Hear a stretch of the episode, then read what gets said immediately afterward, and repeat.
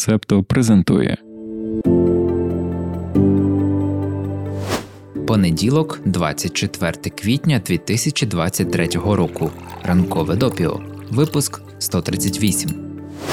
Детективного тобі ранку. Такий сьогодні буде випуск, що тільки так і хочеться вітатися декілька розслідувань Агата Крісті та пов'язані із нею судові справи. Нумо починати. Перше, те, що обіцяли в телеграм-каналі. Детальніше розповідаємо про російську шпигунську мережу в північному морі.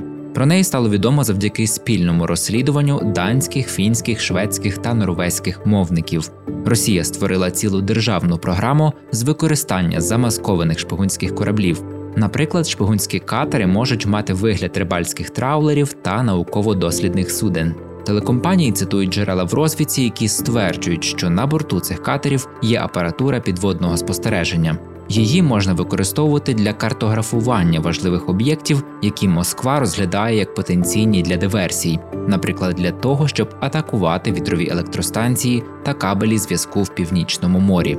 Розслідування цитує офіцера данської контррозвідки, який стверджує, що така диверсійна стратегія розроблена на випадок, якщо Росія і Захід вступлять у безпосередній повномасштабний конфлікт.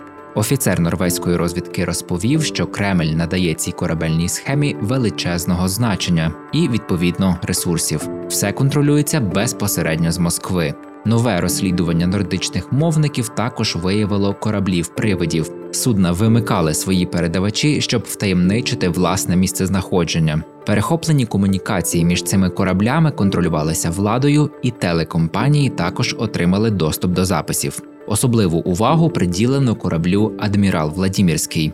Він зареєстрований як експедиційне океанографічне судно, але вважається російським кораблем-розвідником. Неназваний колишній експерт королівського флоту слідував за маршрутом однієї з подорожей адмірала Владімірського. Корабель проходив близько до сімох вітряних електростанцій біля озбережжя Сполученого Королівства та Нідерландів. Він цілий місяць не вмикав свій передавач, помітно знизив швидкість, коли наблизився до вітрових електростанцій, і, здається, затримався в цих районах. Одного разу пан колишній експерт наблизився до корабля і зіткнувся з чоловіком, що був одягнений у балаклаву та бронежилет, і, здається, тримав військову штурмову гвинтівку. Оборонний журнал Сполученого Королівства у листопаді повідомив, що адмірала Владімірського помітили біля озбережжя Шотландії поблизу Лосімута, де базується флот морських патрульних літаків королівських ВПС. Два місяці тому, після того як російський корабель помітили поблизу вітрової електростанції в північному морі, де він ймовірно проводив підводне картографування, нідерландська розвідка попередила про можливі спроби порушити або знищити морську інфраструктуру. Розрив підводного кабелю передачі даних, який стався біля норвезького узбережжя минулого року, за словами влади, міг бути спричинений людською діяльністю. Також він можливо пов'язаний з російською програмою. Раніше цього місяця Норвегія вислала з країни 15 російських чиновників. Їх звинуватили у шпигунстві. Це ще не все. У вівторок уряд Данії оприлюднив офіційні документи, в яких вперше вказано, що данські оборонні патрулі біля свого узбережжя зробили 112 фотографій російських кораблів. Коли здогадуєшся, за декілька днів до вибуху газопроводу Nord Stream у Балтійському морі, що стався у вересні. Німецький новинний портал T-Online повідомляв про цю операцію данських патрулів. Пишуть, що російські кораблі були оснащені вантажними кранами і міні-субмариною та діяли за межами данської та шведської зон радіолокації. Загалом все ще триває спільне розслідування урядів Данії, Швеції та Німеччини щодо вибухів на північному потоці. Хоча існує консенсус, що це результат диверсійної атаки. Відповідальність остаточно не встановлена. Німецькі слідчі ведуть версію, що стосується руху вітрильної яхти Андромеда та її екіпажу, які, як вважають, могли стояти за нападом. На початку ми обіцяли, що розповідатимемо про Агату Крісті. Ну не зовсім про неї, але певну дотичність письменниця має. Слухай. Режисерка Шеріл Палмер у театрі Арчвей, місто Горлі, англійське графство Сурей, ставила виставу за п'єсою і не лишилось жодного. Це адаптація одноіменного роману Агати Крісті, яку письменниця сама написала у 1943 році. Напиши в коментарях, чи доводилось тобі читати цей детектив або дивитися екранізацію. Під час репетиції режисерка провалилася в люк на сцені, впала в тунель, що використовується персоналом театру, та отримала серйозну травму спини. 68-річна пані Палмер зламала хребець, який у свою чергу пошкодив спинний мозок. Жінка подала позов до суду на більш як 3 мільйони фунтів стерлінгів. Вона заявила, що внаслідок падіння залишилася частково паралізованою, а також мала симптоми посттравматичного стресового розладу.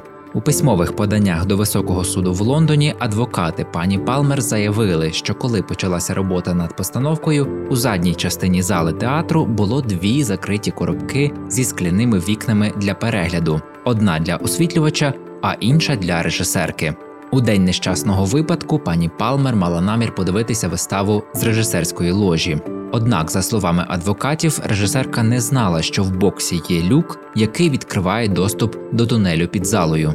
Жінка ненадовго сіла на табуретку всередині оглядової коробки, потім встала і провалилася крізь люк, який залишили відкритим і без охорони. На короткому попередньому слуханні юристи театру визнали основну відповідальність за інцидент, однак вони заперечують суму збитків.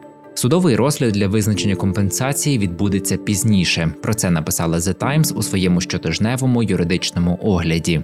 У ньому ми також почали читати про Верну В'яз, колишню адвокатку, фахівчиню з кримінального права, що стала акторкою та грає суддю Джастіс Стейн у вест-ендській версії процесу Вагати Крісті. І тут ми такі, але хто ця вагата? Донька тієї знаменитої Крісті, онука чи це одруківка? Все складніше, настільки складніше, що важко здогадатися. Але ми у всьому розібралися і з радістю розповімо нашим септоніям та септонійкам. Щоб слухати випуски ранкового допіо та інших подкастів від Септо повністю зі секретною частиною, доєднуйся до нашої спільноти. Лінки, де можна це зробити, ми залишаємо в описі до подкасту. Окрім доступу до ексклюзивних фрагментів, тим, хто нас підтримує, ми пропонуємо також щомісячні онлайн зустрічі клубу ранкового допіо, де обговорюємо все, що нас цікавить та болить. А ще надсилаємо список рекомендацій від команди. Наприклад, минулого місяця у ньому було про те, що подивитися, що почитати, що послухати, як зробити прогулянки комфортнішими.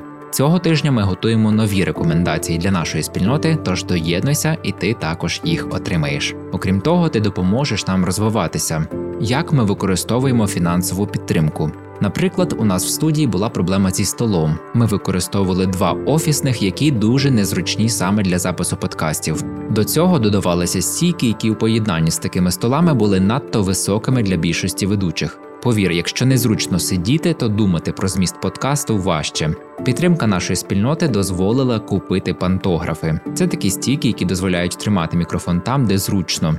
У наступному місяці ми хочемо замовити стіл. Вже знайшли майстра, який зробить те, що нам потрібно, і дешевше ніж у меблевих магазинах. Допоможи нам покращуватися та розвиватися, а ми точно маємо чим віддячити. Упс, цю частину можна послухати лише на Патреоні. Доєднуйтеся до спільноти, щоб отримати доступ. Чи доводилося тобі чути про аргентинський список 12 тисяч імен? У 2020 році стало відомо про документи, які знайшли в Аргентині. В них містяться імена 12 тисяч нацистів, що жили в цій країні у 1930-х роках. Списки знайшли в одному з приміщень колишнього штабу нацистів у Буенос-Айресі. Тоді про знахідку повідомив центр Симона Візенталя. Це єврейська правозахисна група в Лос-Анджелесі, що спеціалізується на розслідуванні злочинів та пошуку нацистів. Організацію названо на честь відомого мисливця за нацистами. Симон Візенталь працював у Львові архітектором. Тут потрапив до Янівського концентраційного табору, де провів три роки. Потім були концтабори Плашов, Грос Розен, Марш смерті до Хемніца, Бухенвальду та Маутгаузен. Після війни Візенталь присвятив своє життя збору інформації про нацистських воєнних злочинців-втікачів, щоб змусити їх постати перед судом. За його визначну роль в цій справі правозахисна організація в Лос-Анджелесі назвалася центром Симона Розенталя. Коли у 2020 році правозахисники повідомили про знахідку в Аргентині, вони також заявили, що в другому за величиною швейцарському банку Credit Suisse є рахунки людей з цього списку, і на них можуть зберігатися кошти, викрадені нацистами в євреїв. Банк розпочав внутрішнє розслідування, найнявши для цього консалтингову фірму Alix Partner. Результати розслідування розкритикував бюджетний комітет Сенату США минулого вівторка у день пам'яті жертв Голокосту. Виявилося, що Credit Suisse обслуговував 99 рахунків, які достовірно пов'язані із високопоставленими нацистськими чиновниками в Німеччині або членами пов'язаних з нацистами груп в Аргентині.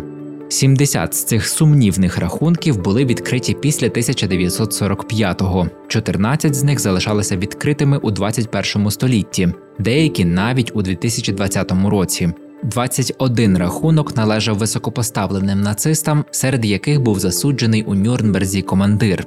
Його рахунок залишався відкритим до 2002 року. Бюджетний комітет Сенату та центр Симона Візенталя мали багато питань до того, яким чином швейцарський банк проводив розслідування. Зокрема, лунали звинувачення у применшенні масштабів. Американські законодавці звернули увагу, що спершу банк залучив незалежного омбудсмена для нагляду за розслідуванням. Той виконував свою роботу, а потім його чомусь відсторонили. Таким чином, звіти за результатами розслідування неповні. Коли справа доходить до розслідування нацистських справ, справедливе правосуддя вимагає, щоб ми не залишили каменя на камені. Наразі Credit Suisse не відповідає цьому стандарту. Це цитата сенатора Чака Граслі з Айови, високопоставленого члена комітету від республіканської партії. Банк обіцяє продовжити розслідування, щоб дати відповіді, яких не вистачає. Банк підтвердив існування рахунків аргентинських нацистів, але наполягає, що вони були відкриті через багато років після закінчення Другої світової війни.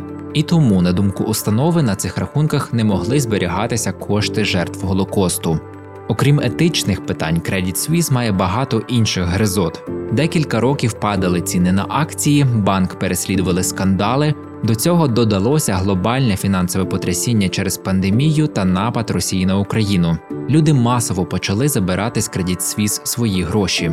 Врешті минулого місяця під керівництвом державного регулятора проблемний банк поглинув його конкурент UBS. Детективний настрій ми продовжимо і в останніх новинах на сьогодні. Стіки до ранкової кави про події стисло. На New York Times вийшло розслідування про використання Мексикою ізраїльського шпигунського програмного забезпечення Pegasus. Мексика першою застосувала цей суперечливий інструмент і залишається найактивнішою користувачкою. Пегасус застосовують для шпигування за мексиканськими правозахисниками та правозахисницями, незважаючи на неодноразові обіцянки припинити це робити. Ізраїль у свою чергу не зробив жодних кроків, щоб припинити використання свого програмного забезпечення в Мексиці, хоча раніше пообіцяв запобігти будь-якому незаконному застосуванню продукту. З витоку американських секретних документів стало відомо, що головне управління розвідки України готувало за участі курдських формувань удари по російських військах і найманцях ПВК Вагнера в Сирії. Мета полягала в тому, щоб завдати втрат вагнерівцям у Сирії і змусити їх передислокувати сили з України. У грудні Володимир Зеленський наказав зупинити планування операції. Washington Post, які першими оприлюднили цю інформацію, пишуть, що не зрозуміло, чому президент України віддав такий наказ ГУР, але в документі зазначається, що він міг зробити це з різних причин: тиск з боку США, обмежена кількість українських безпілотників або сумніви в тому, що атаки можуть бути успішними. В італійському Портофіно штрафуватимуть тих, хто затримується в популярних туристичних місцях, щоб зробити селфі. Тепер у місті є дві червоні зони, де не можна затримуватися на фото. Порушникам та порушницям загрожує штраф до 275 євро. Добре, що твоє селфі або фото з кавою в процесі прослуховування ранкового допіо точно нікому не загрожує. Тож роби фотки, ділися ними в соціальних мережах і позначай Септо Медіа. Це було ранкове допіо. Я Антон Ткачук, голос та продюсер подкасту. 138-й випуск написала Дарина Заржицька. Моніторингом новин займалася Тетяна Попович. Візуальний стиль створив Марк Мостовий. Доступ спільноті до повного епізоду забезпечує Андрій Рубцов. У TikTok та Instagram знають про ранкове допіо, бо над ним працює Олег Левій. Цей випуск ранкового допіо ми створили завдяки гранту від програми Стійкість, яку виконує фонд Східна Європа у консорціумі неурядових організацій на чолі з ЕРІМ та коштом Європейського союзу. Думки, викладені у випуску, не обов'язково відображають позиції організацій партнерів консорціуму та Європейського союзу. Почуємося. Ви прослухали подкаст Ранкове допіо. Шукайте септо в соцмережах, діліться враженнями та розповідайте іншим.